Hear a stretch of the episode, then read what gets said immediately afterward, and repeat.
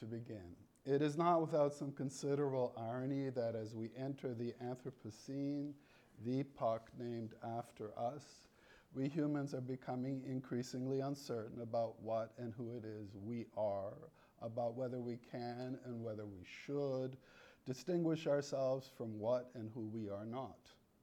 Old distinctions and boundaries between human and animal, human and non human, and human and machine have lost their firmness and certainty and have come under renewed suspicion and critical pressure.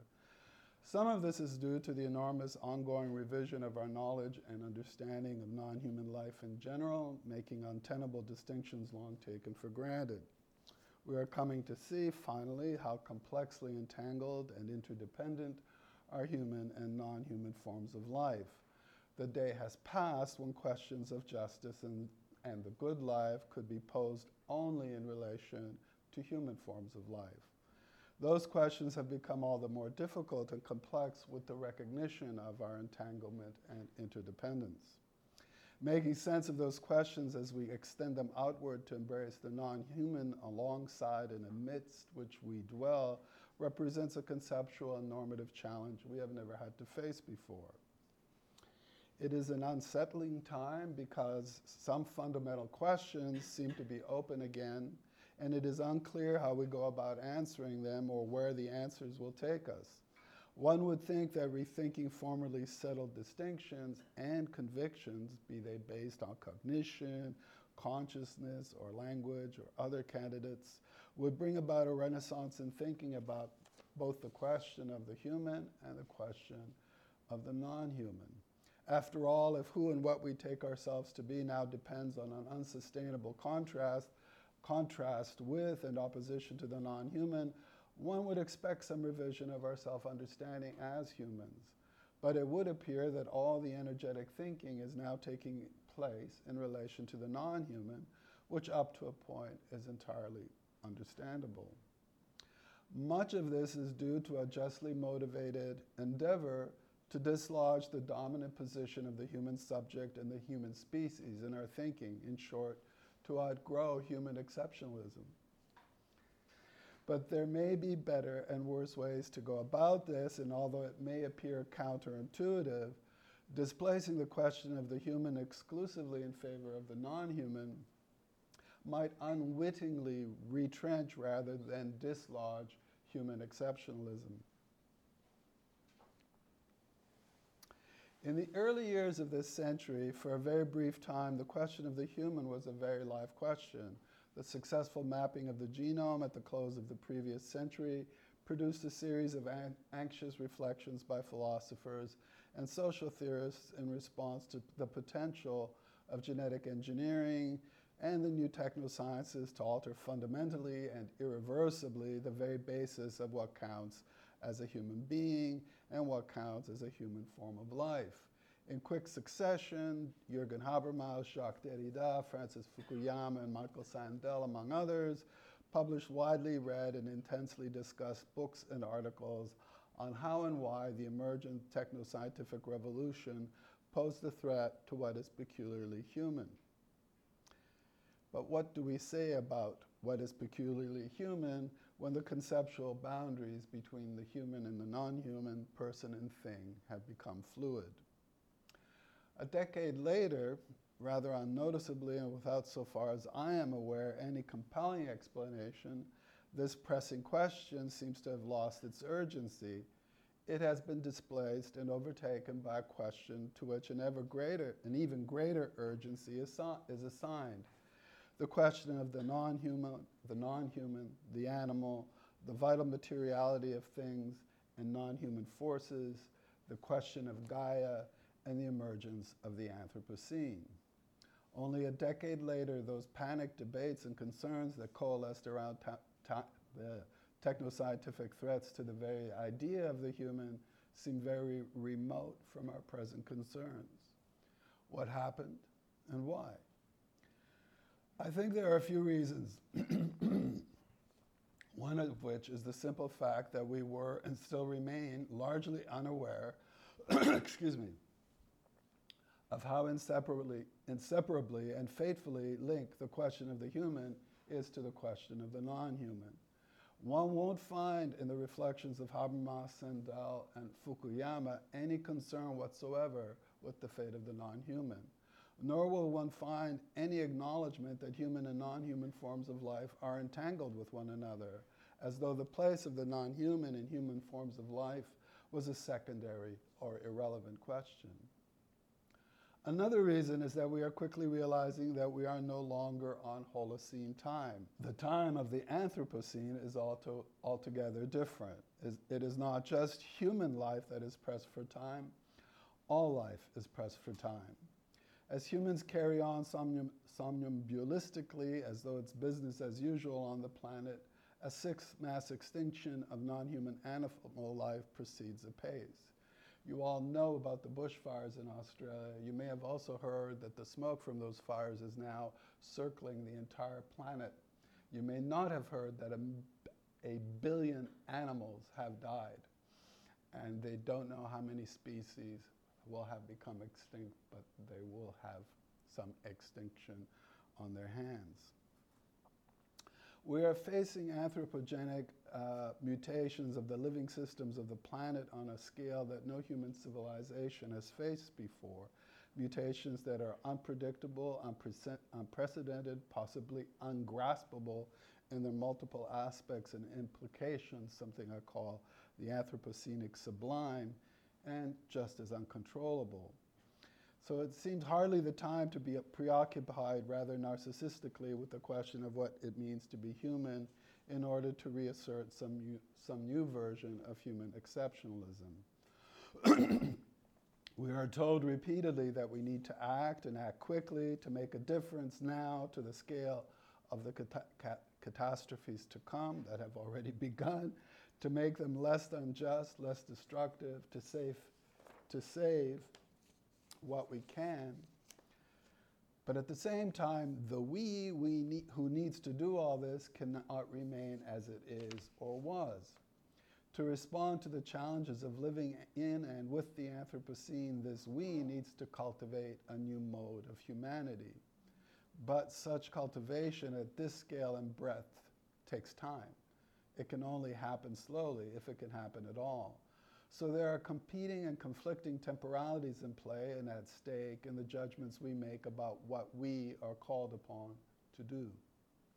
I want to adduce a further reason for the turn toward the non human in the humanities and social sciences. This highly dramatic thematization of the question of, sorry, the highly dramatic thematization of the question of the human in the first decade of the century was in fact a deviation from the norm a blip in a very long history of uh, suppression or indifference. Thereafter, the subsequent emergence of a wide and rapidly increasing array of post humanist inquiries into the non human is consistent with the anti humanist temper of the humanities and social sciences since the 1960s. It is no accident that the concerns of the present seem better and more urgently expressed by people like Bruno Latour, Donna Haraway, and Jane Bennett, whose aim is to diminish, not to rescue the difference between human and non human. There are powerful moral motivations driving their efforts, ones I share, not least of which is the honorable and timely effort to overcome human exceptionalism, to which is so rightly attributed so much of the destructiveness that has brought us into the Anthropocene. But that's not the whole story decades of anti humanism have left their mark on us as thinkers and on what we think is thinkable. It is not just about closing the door to any return to humanist comforts and pieties. It is about what we allow ourselves to imagine as possibilities beyond humanism and post-humanism.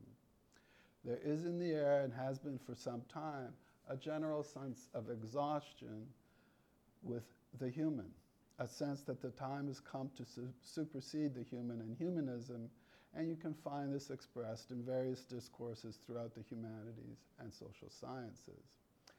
This thought was paradigmatically expressed five decades ago in the closing pages Michel Foucault's The Order of Things. As Foucault took great pains to show in what is arguably the most extraordinary intellectual performance of the 20th century, The human being that became the epistemic object of the human sciences is, quote, an effect of a change in the fundamental arrangement of knowledge, the very change through which man came into being as a living, laboring, and speaking subject.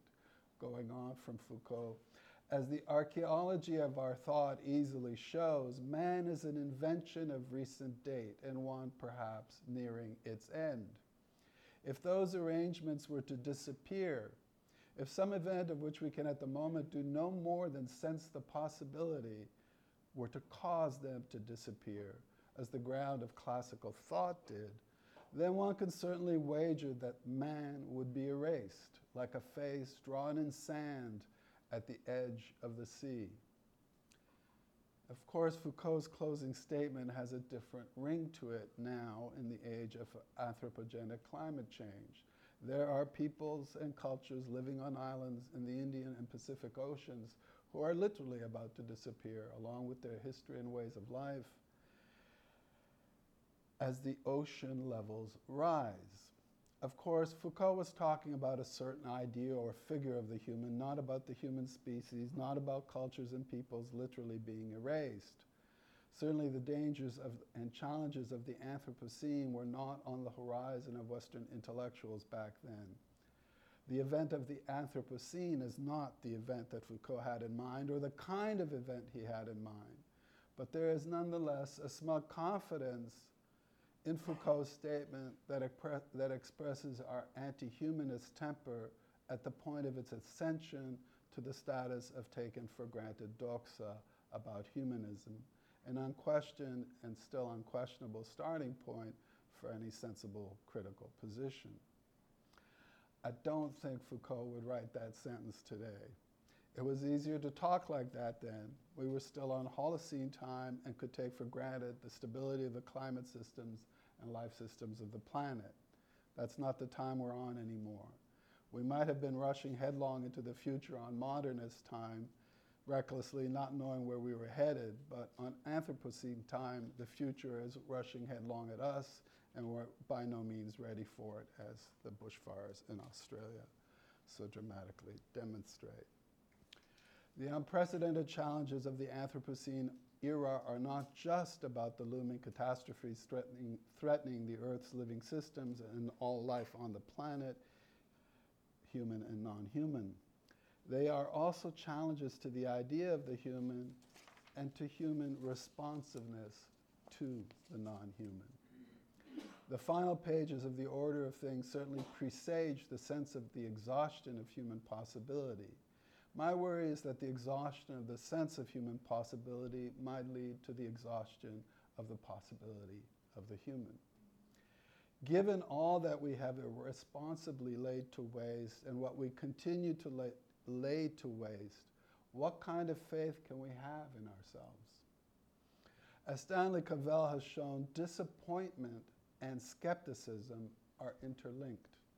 Our disappointment with the human feeds on our skepticism toward the human, and our skepticism feeds on our disappointment. But what if our disappointment with, with, with the human does more than prop up our anti humanist temper? What if it also stands in the way of our responsiveness to the non human? This is another section of the paper. In her widely read and admired book, Vibrant Matter, Jan- Jane Bennett offers an account of non human agency that is consistent with our anti humanist temper and at the same time in conformity with a very standard taken for granted conception of human agency.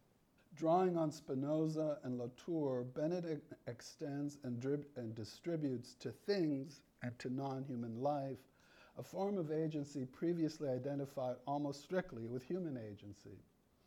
The ontological and analytical priority Bennett further attributes to non human agency flattens deliberately the difference between human and non human agents. Indeed, Bennett wants entirely to bracket the human and the question of human agency in order to make room for the agency of the non human. For her, any attempt to distinguish human from non human agency will always overshadow the vitality and agency of the non human. She writes The philosophical project of naming where subjectivity begins, begins and ends is too often bound up with fantasies of human uniqueness in the eyes of God, of escape from materiality, or of mastery of nature. And even where it is not, it remains an aporetic or quixotic endeavor. Bennett, therefore, has no interest in pursuing the question of human agency.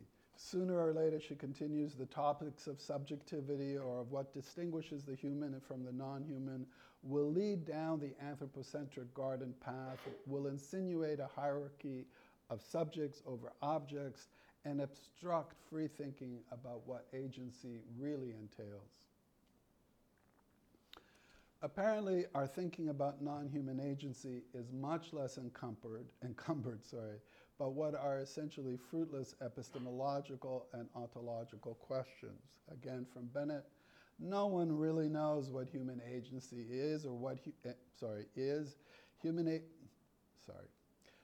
No one really knows what human agency is or what humans are doing when they are said to perform as agents. In the face of every analysis, human agency remains something of a mystery. If we do not know just how human agency operates, how can we be so sure that the processes through which non humans make their mark are qualitative, qualitatively different? But if we do not really know enough about human agency, the agency which is, after all, our own, that tells us something about what and who we are, on what basis can we be confident that our grasp of non human agency is any more secure? In what way can it be less mysterious to us than we are to ourselves? We are seeking to understand the agency of another we have previously or ignored or underestimated, another whose otherness raises all kinds of epistemic and ethical issues for us. And yet, Bennett doesn't pose, let alone answer the question of what it is that makes non human agency less mysterious and more conceptually accessible than our own. The problem is not only that Bennett is overstating the, mis- the mystery of human agency, the problem is that she di- disallows any meaningful basis of comparison be- be- between human and non human agency. Although one term of the comparison is rendered conceptually opaque and mysterious, it nonetheless provides the vocabulary on which the intelligibility of the other term depends. In other words, she will explain non human agency and the vocabulary of human agency, the very vocabulary that makes human agency mysterious. So, how can the conceptual language of human agency make the explanatory object of that language mysterious without also making non human agency at least as mysterious? Why should we expect that the avowedly flawed language of human agency can illuminate non human agency? Let me clarify further what is at issue here.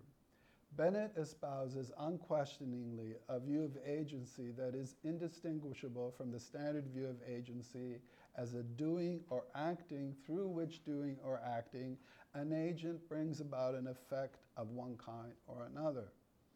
In other words, what we have here uh, in the standard picture is a causal picture of agency, a view of agency that is synonymous or identical with causality. The agent is understood and understands herself as the efficient cause of something, acting on that something, any something, producing an effect that affects, alters, or redirects that on which it acts. Contrary to what Latour and Bennett believe, they are not neutralizing the distinction between human and non human so much as they are extending to the non human domain an already flawed and much contested picture of human agency. They do not challenge this picture, they only reproduce its shortcomings.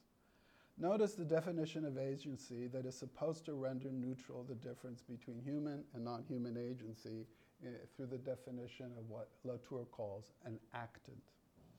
An actant is a source of action that can be either human or non human. It is that which has efficacy, can do things, has sufficient coherence to make a difference, produce effects, alter the course of events. In short, this is a causal picture of agency. Thus, what was originally a form of agency that distinguished human from non human agents reappears as a form of agency that makes human and non human agency indistinguishable from each other, or so it is claimed. But if this view of agency is correct, why then does Bennett claim that no one really knows what agent, what hu, sorry, what hu, sorry, that no one really knows what human agency is?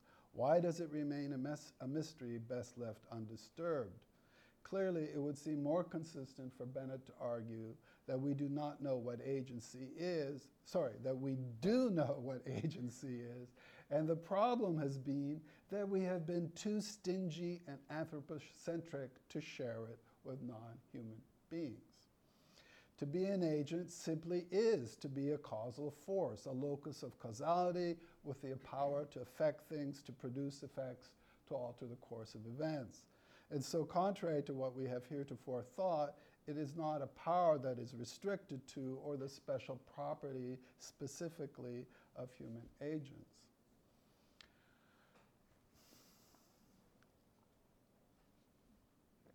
The argument stated this way would be more clearly aligned with Bennett's hope that by seeing the active agentic materiality of things, we will become more responsive to the non human. This is, after all, the whole point of her endeavor, one that I wholeheartedly endorse. Consider the way that Bennett describes that underlying goal, which is undeniably a normative project. Quote, the ethical aim becomes to distribute value more generously to bodies as such. Close quote.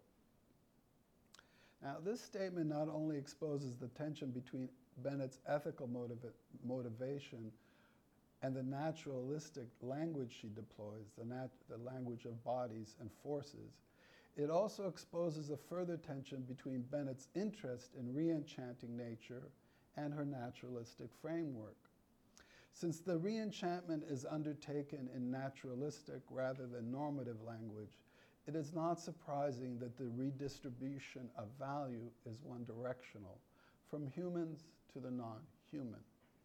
Once one abandons normative language, pri- privileging, as uh, Bennett puts it, physiological over moral descriptors, the natural or non human world is, is deprived of, of any value properties of its own. If it is to have value at all, value must be bestowed upon it by human beings. As Akeel Bilgrami has argued, in this naturalistic view of value, value is understood as essentially as an extension of human desires and preferences. And it is a view that compl- complements and reinforces a view of nature as wholly disenchanted and devoid of properties of its own. Quoting Bilgrami, since nothing intrinsic in nature is valuable, nothing in nature can constrain our desires, utilities, and moral sentiments. Close quote. There is, in other words, nothing out there for and to which we are accountable other than the desires and preferences we ourselves project.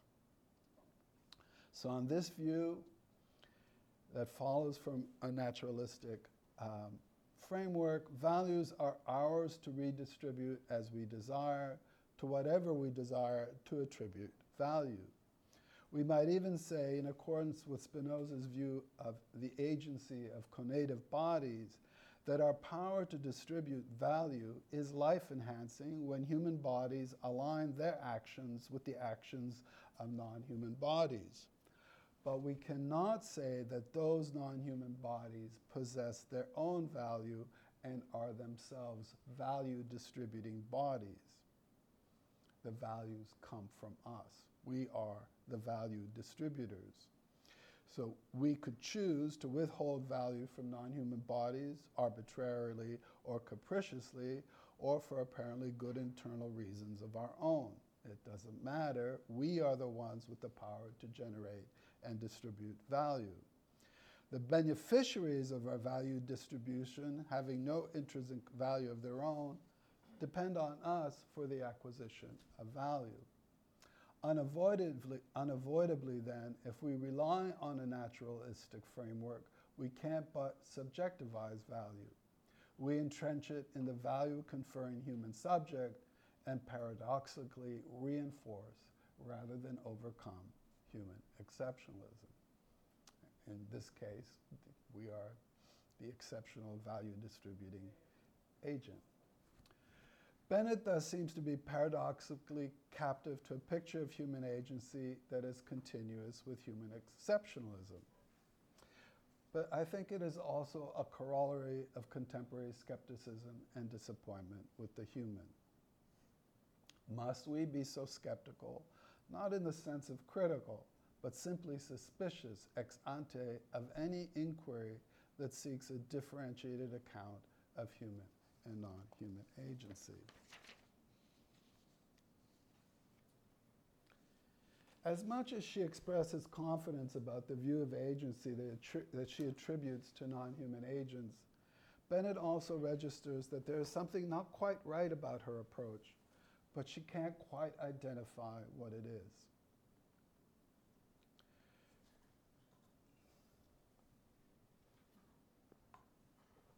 It seems necessary and impossible, she writes, she quoting for Bennett, to rewrite the default grammar of agency, a grammar that assigns activity to people and passivity, passivity to things. But why accept the limitations of this framework? Because she does not put into question the picture of agency on which she depends and which, by which she is obviously constrained, Bennett cannot think agency anew the only move open to her is to distribute, redistribute causal agency to the non human. That move does not only follow from her naturalistic premises, it arises from a normative impulse which, however, Bennett cannot express in normative terms. She claims that things call, things call for our attentiveness or even our respect but what does it mean to say things call for our attentiveness and respect? I want to pause here for a moment and take a closer look at what is involved in understanding ourselves as called, as the addressees of a call. This call for attentiveness or respect is not just any kind of call.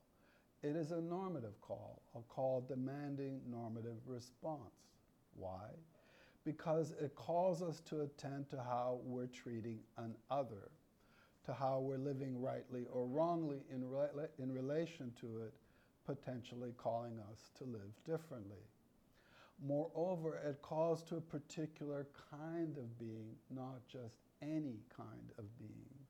It calls to a being capable of normative response capable in the sense that it understands itself as called, and therefore, as called, it understands itself as answerable, even if, even if it might not to, if even if it might not to begin with, understand what the call is about or what it actually calls for in response.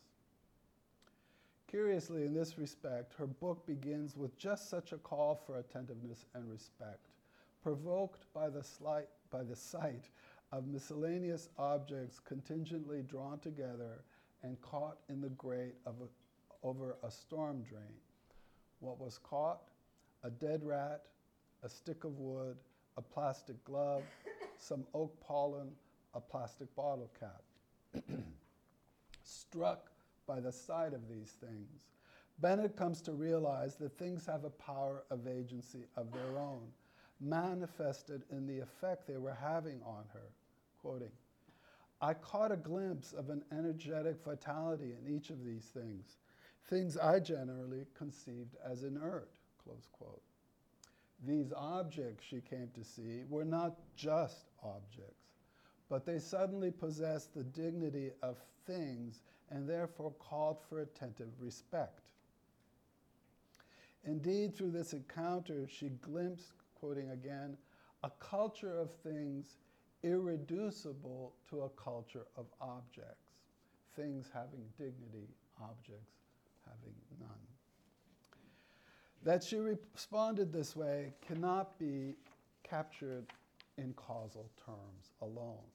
To be moved to see mere objects as things that have revelatory power, to see a culture of things and not just a culture of objects, is not merely an effect produced by some unexpected cause. There is a normative transformation of perception taking place, whereby objects become things not merely through their vitality, but through a normative revaluation, itself a consequence of a normative response to the call of things to attend to their thingliness, to see them as more than merely disposable, fungible objects. Unfortunately, nowhere in her book does Bennett attend to the normative implications of this call, which presupposes a normative relationship, not just a causal relationship between caller and called, and the normative being of the being who is called. For such a being, there is a question about how to respond, and whose response is open to judgment about, about whether it was the right or wrong response, an adequate or inadequate response, a morally sensitive or morally insensitive response. Bennett's naturalistic commitments preclude normative considerations of this kind. She does speak of responsiveness in connection with Spinoza's account of affects, but the responsiveness she speaks of is construed naturalistically, not normatively, in other words, causally. She takes from Spinoza the idea of an affect as, quote, the capacity of any body for activity and responsiveness, close quote. But there are all kinds of ways for one body to respond to another without involving or calling for normative response. The latter is not just another effect brought forth by the causal action of one body on another. Inattentiveness to the normativity, to the normativity of the relationship between call and, and response is part of the reason why Bennett fails to see that there is no clear normative pathway from the recognition of the vibrant matter of things as such to a change in normative attitude toward the non human. Clearly, I believe we need a different approach from the one Bennett or Latour offer, an approach that does not rest content with distributing a flawed conception of human agency to non human beings we need an altogether different starting point, one, does one that does not unquestionably begin from the premise that agency is a kind of causality in the case of human beings, uh, albeit a special kind of causality. We need to think about agency as something other and more than a form of causality. In short, we need to think of it as a form of normative responsiveness. What Bennett requires but cannot provide uh, is a view of agency as a normative response to a call from something or from someone. Understanding that which calls us and understanding ourselves as called are continuous with each other and at the same time are inseparable from a reflective awareness of and sensitivity to normative standards that are in play in how one responds. If we think of our agency as a form of normative responsiveness rather than a special kind of causality, we are on the way to a very different picture of agency that captures something distinctive about human agency without reinstating human exceptionalism. And I believe it opens up the possibility of thinking of non-human agency, non-human agency in a way that is not simply the extension of the causal picture to non human agents. As an aside, I'm trying to work out that other picture in relation to some forms of non human life, which I believe also have uh, uh, the capacity for normative response. I'm not arguing at all that this is an exclusively human capacity. I think it's an open question. What I'm suggesting here is part of an alternative picture of agency that has been proposed in different overlapping ways in the tradition of philosophical romanticism and more recently in the work of Charles Taylor and Stanley Cavell in a large body of feminist scholarship and outside the academic world in centuries old indigenous practices of caring for the human and non human world. As Charles Taylor puts it, what is crucial about agents is that things matter to them. Not that agents can do things and affect the things uh, they exercise uh, their agency upon, but that things matter to us. Agency is thereby reconceived as a kind of mattering, and we come to understand an agent essentially as a subject of significance.